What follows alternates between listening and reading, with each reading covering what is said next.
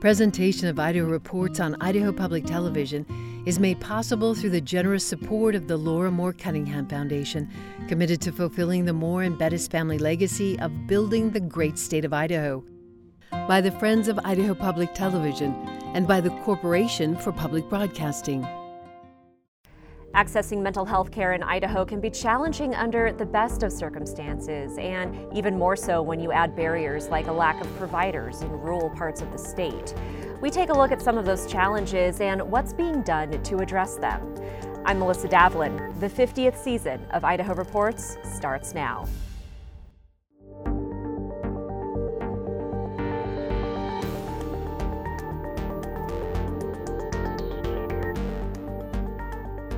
Hello and welcome to Idaho Reports. This week, producer Ruth Brown explores a shortage of mental health care for juveniles in rural north central Idaho. Then, Dr. Chris Yates of Idaho State University's Department of Counseling discusses what the university is doing to address those shortages and what the state can do to help.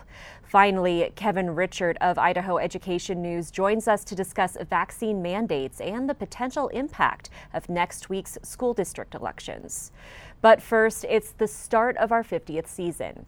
Idaho Reports started as a live program called State House Report that was broadcast directly from the Capitol in Boise. Over the coming months, we'll be taking a look back at some of the highlights from the last five decades while bringing you the latest Idaho political news on taxes, healthcare policy, education, and more. And we're also embracing the future. This year, we started a weekly podcast that comes out every Wednesday, as well as a newsletter with a roundup of our reporting delivered to your inbox every Friday morning. You can find the links to subscribe to all of those at idahoptv.org slash Idaho Reports. Earlier this week, House Speaker Scott Bedke and Senate President Pro Tem Chuck Winder announced the legislature will come back into session on November 15th to consider legislation on federal vaccine mandates as well as House ethics charges against Representative Priscilla Giddings. Idaho Reports will have full coverage of the November 15th session online and on our November 19th broadcast. In August, the House Ethics Committee recommended the House censure Giddings and remove her from a committee after Giddings linked to an article that shared the full name and photo of a House intern who had accused former Representative Aaron Von Ehlinger of rape. On Friday, Von Ehlinger appeared in court for a preliminary hearing. For coverage of that hearing, visit the Idaho Reports blog. You'll find the link at idahoptv.org slash Idaho Reports. Across the state, Idahoans seeking mental health care often run into barriers like long wait lists, transportation issues, and a lack of providers who accept Medicaid. That's especially true for families seeking help for their minor children, and even more so in rural parts of the state. Last month, Ruth Brown visited Idaho's Public Health District 2 in the Lewiston, Orofino, and Grangeville area to explore those challenges. When it comes to youth mental health, access to health care remains problematic in the state. The Idaho Behavioral Health Council recently drafted recommendations on behavioral health, many of which revolved around youth mental health care. Idaho Reports visited Health and Welfare's Region 2 of Idaho, which included Idaho, Clearwater, Latah, Nez Perce, and Lewis counties, an area that provides a unique set of problems ranging from connectivity to a lack of available providers it leads us to having longer waits to get into treatment, which you know is a compounding problem. If you um, are currently experiencing a mental health issue and you need treatment and you're not able to access it for six weeks, you know, sometimes those issues can compound and become more of a crisis. And then you might end up in the hospital. And so sometimes hospitals get backed up. And then, you know, it just getting access to the appropriate level of care can be really difficult in the time when you need it. In Grangeville and across Idaho County, the shortage of providers is even more noteworthy. I think we are in Grangeville and our surrounding area is one of the few places left in Idaho where we don't even really have adult crisis services closer than Lewiston. We certainly don't have any youth crisis services. And then, of course, if someone is like suicidal, in crisis, needing um, inpatient care, that's very difficult to access here. The state does use telehealth, but that's not an option for all Idaho families. I just don't think there's any way to understate how long geographic distance impacts healthcare. Um, not just mental health, but we're specifically talking about mental health. So the idea of telehealth is fantastic. It's not fantastic if a family doesn't have access to internet, right? Service provider. And there's a lot of places in Idaho County where you just can't get service, period. The sense of independence across rural Idaho has both pros and cons. On one hand, it's super positive that I think in Idaho we love to work hard and we love to accomplish things on our own. And that drives our productivity and our pride um, in our communities and ourselves. On the other hand, I really think there is a skill deficit in being able to ask for help when you need it. Nobody knows everything. Everyone needs help sometimes. And to know how to ask for help and to actually ask for help, I think is something that we struggle with. Peer support specialists are one of the best tools Region 2 uses amid a shortage of healthcare professionals. The peer will work with and help the family advocate and know and be able to navigate the system. Navigating the system is one of the most complicated pieces to the puzzle sometimes. Knowing who to call, who to ask for help, where to go can be one of the biggest barriers for families, I think, in accessing um, the services that they need. So a peer will um, help walk them through that. Um, a peer has also experienced um, either a mental health or substance use issue or have had a child with a mental health issue in the past. And so they have firsthand personal knowledge and experiences that they will offer and provide. And so they have been really helpful in personalizing the treatment that we have. The Idaho Federation of Families for Children's Mental Health works with Idaho families in need of resources for their children. When a youth has a serious emotional disturbance, there are a variety of resources that are needed.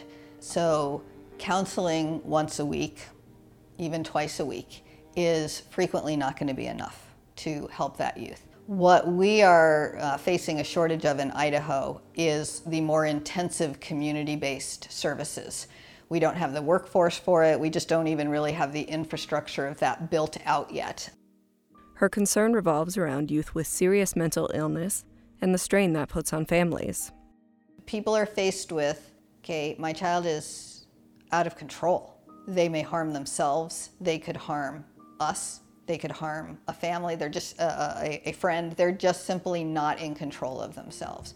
And there are very real reasons that have to do with mental illness where you cannot simply talk a person back into hey, get control of yourself and let's do this differently. So you have to have some resources at that point. When you arrive at an ER because you are very scared that your child is going to harm themselves or your family is not safe, your family environment is not safe. It's just awful when you sort of are turned away because this child is medically stable. I'm not sure what you want us to do about this child. Uh, do you need to call the police? I mean, typically that is the decision that parents are making from their home. Do I call the police because things are dangerous, or is there help for me at an emergency room?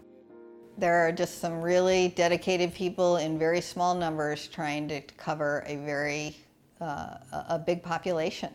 Um, I mean, our, Idaho is somewhat sparsely populated compared to most states, but if you look at the amount of uh, workforce compared to the amount of need, it's staggering. And there's a lot of youth and adult need in Region 2. So you've got people stretched really thin, and you've got families who have both adult and youth need, and that really can compound the issues in a family. So I think the best thing we could do for uh, Region 2 is help them get more workers there.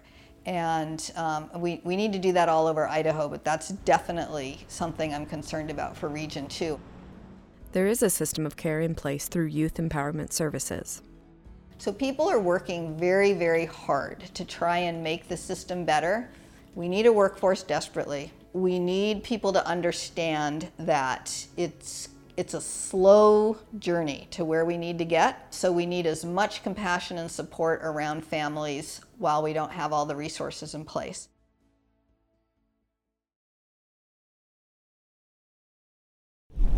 Region 2 isn't the only part of Idaho that is struggling with a shortage of mental health care providers. On Friday, I spoke to Dr. Chad Yates, Associate Professor in the Department of Counseling at Idaho State University, about efforts to recruit and retain the next generation of mental health professionals and what the legislature can do to help.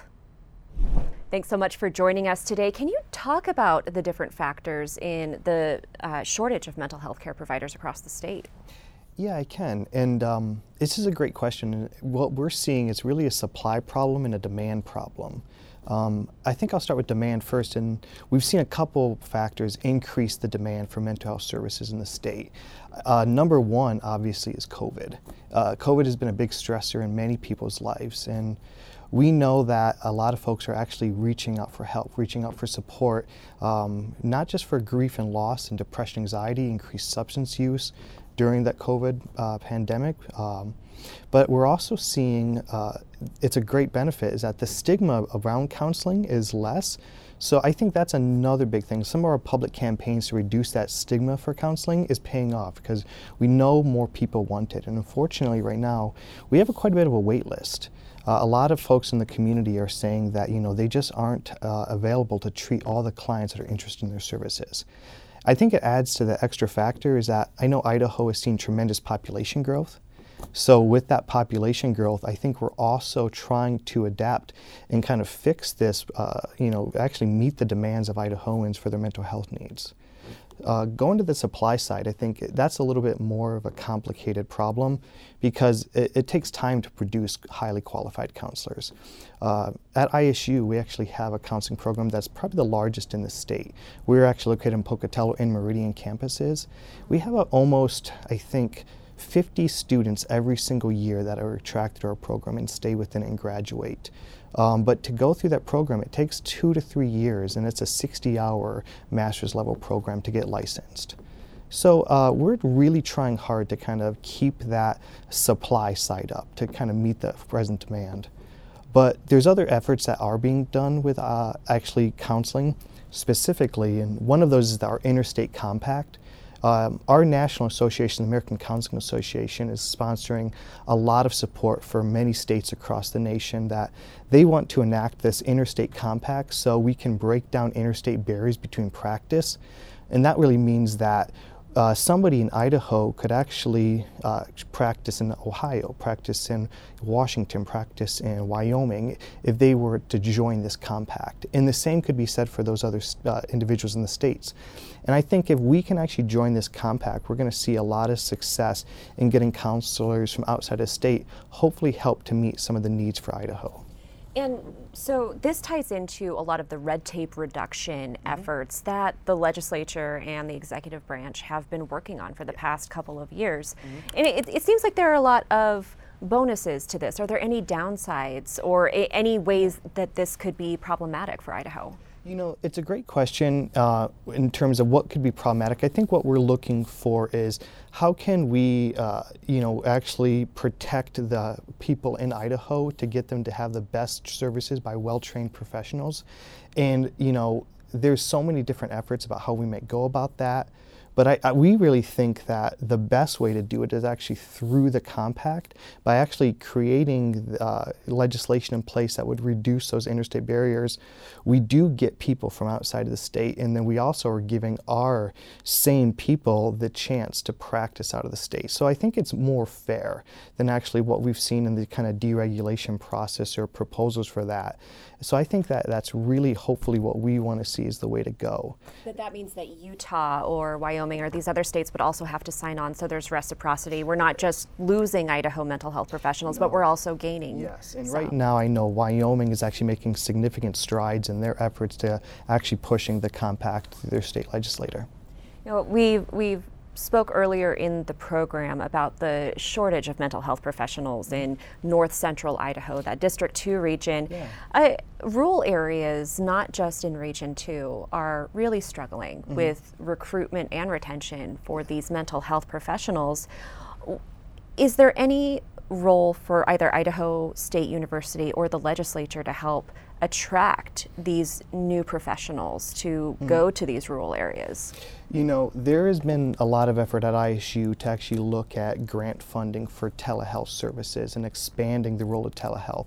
And I think what we're finding uh, is that the need to actually meet the needs of these communities involve many different factors. Actually, having the providers, having the infrastructure in place, like broadband internet, having the capability for the uh, clients in these rural areas to actually connect with somebody through that, that's a big challenge. And I think Idaho is, is starting to uh, you know, take that challenge seriously and invest in some of that infrastructure. But I think maybe more personally for what we're doing at the university through our counseling department is we're growing quite a bit. And we belong to the Kasiska Division of Health Science at ISU, and we're tasked with kind of meeting the healthcare needs of the state of Idaho. And for the counseling side, what we're doing is creating uh, and growing our program. We included many more faculty over the years, and we're upping our enrollment.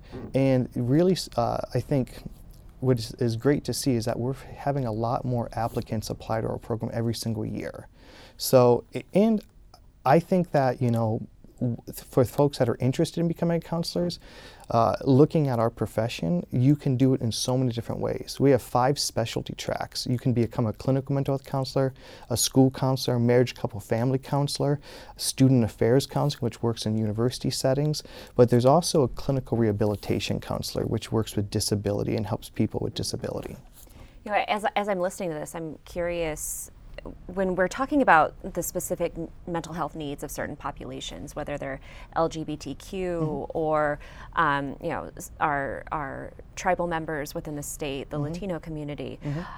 What is Idaho State University doing to address some of those populations? Yeah, so ISU is really devoted, uh, and especially our counselor department, to training uh, ethical counselors and multicultural competent counselors.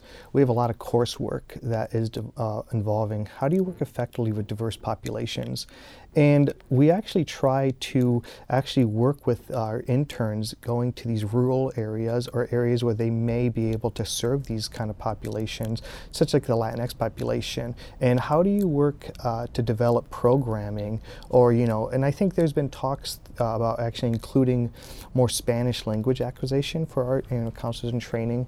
And I know ISU has other programs that have actually benefited from that kind of, you know, Spanish uh, language kind of acquisition. Yeah.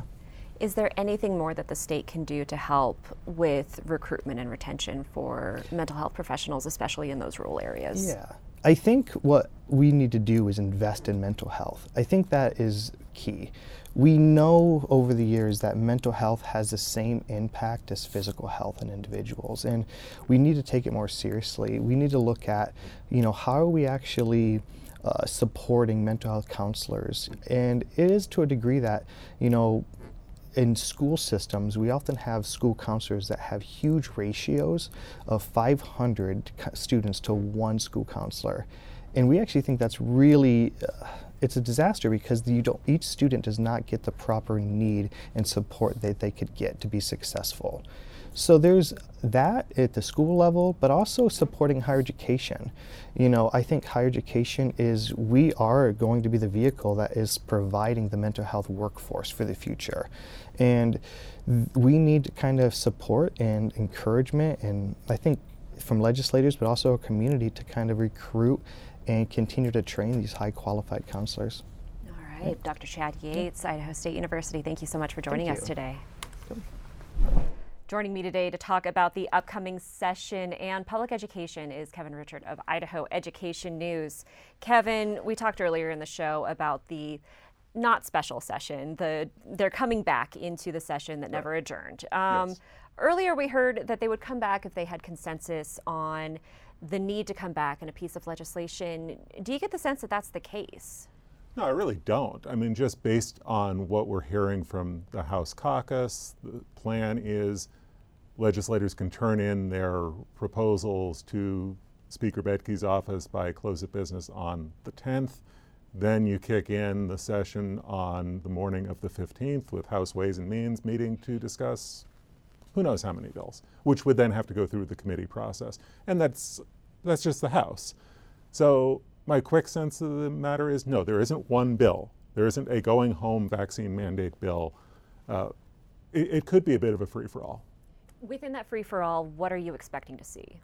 Well, what I expect and what I think is going to be a little bit different than maybe we originally expected, you know, this dialogue about vaccine mandates has been centered so much on the hospitals and private businesses in general.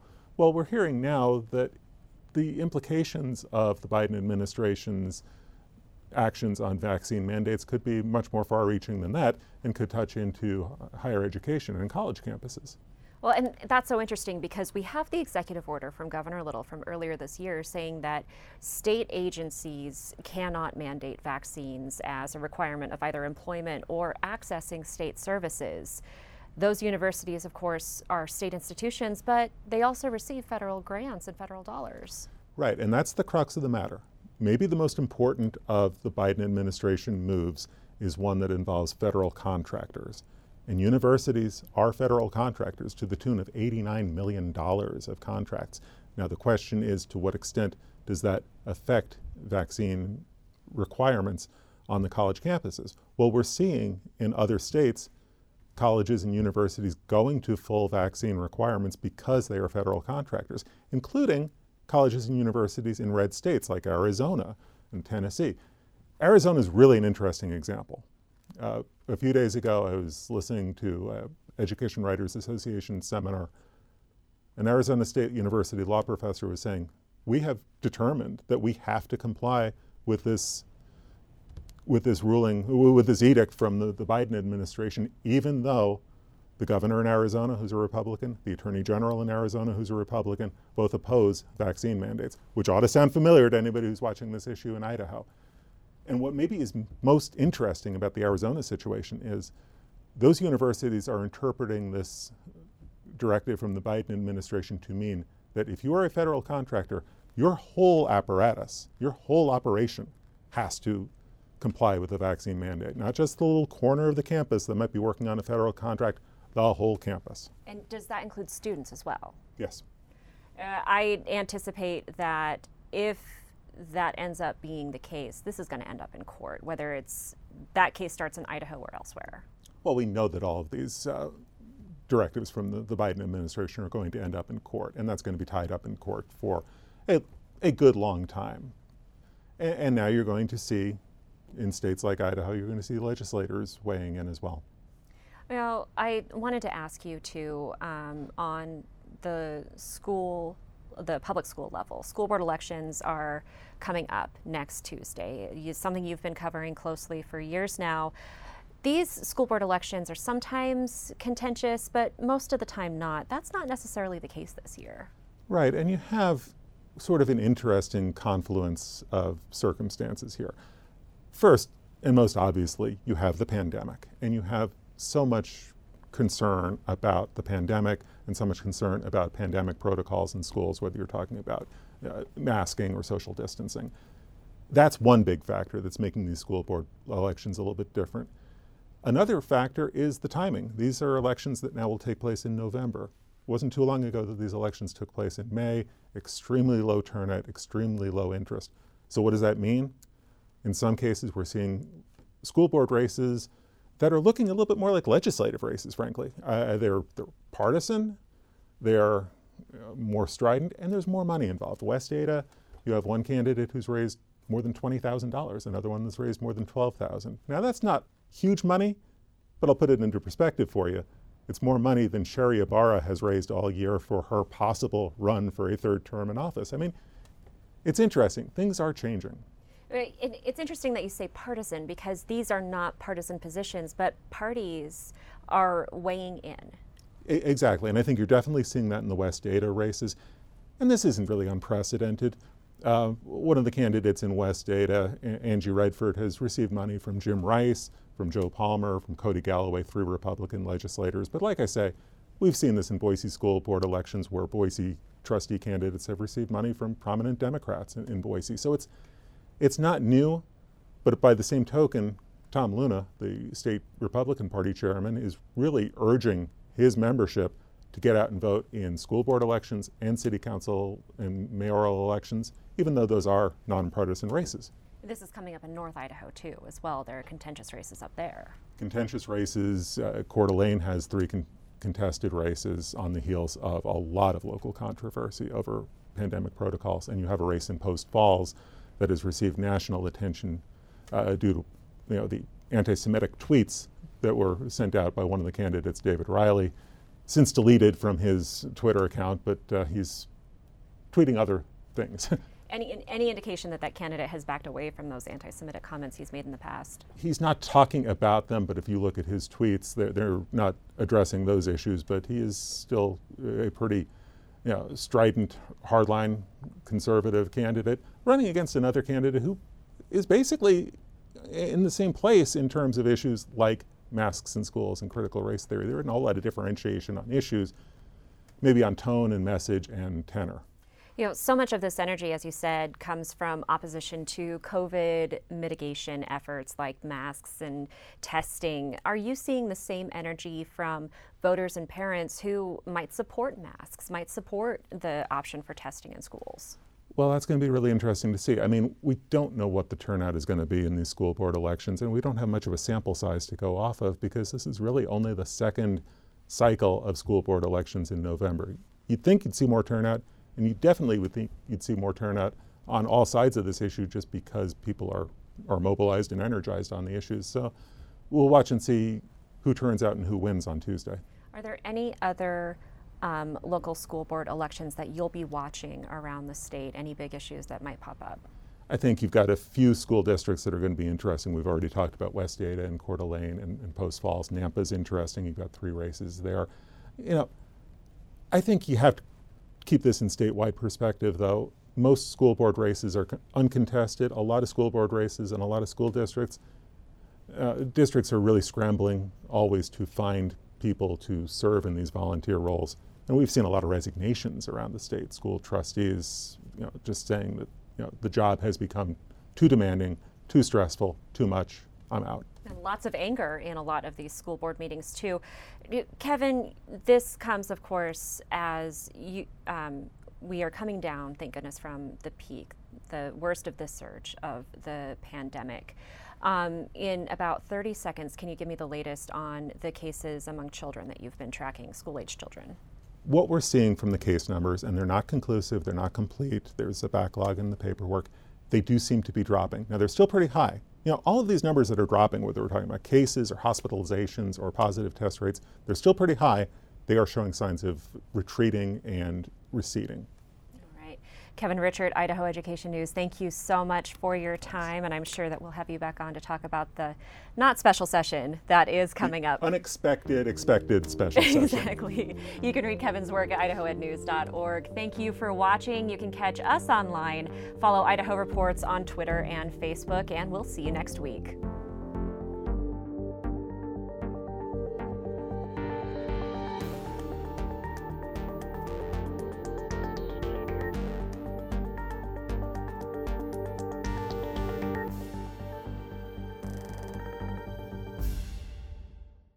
Presentation of Idaho Reports on Idaho Public Television is made possible through the generous support of the Laura Moore Cunningham Foundation, committed to fulfilling the Moore and Bettis family legacy of building the great state of Idaho.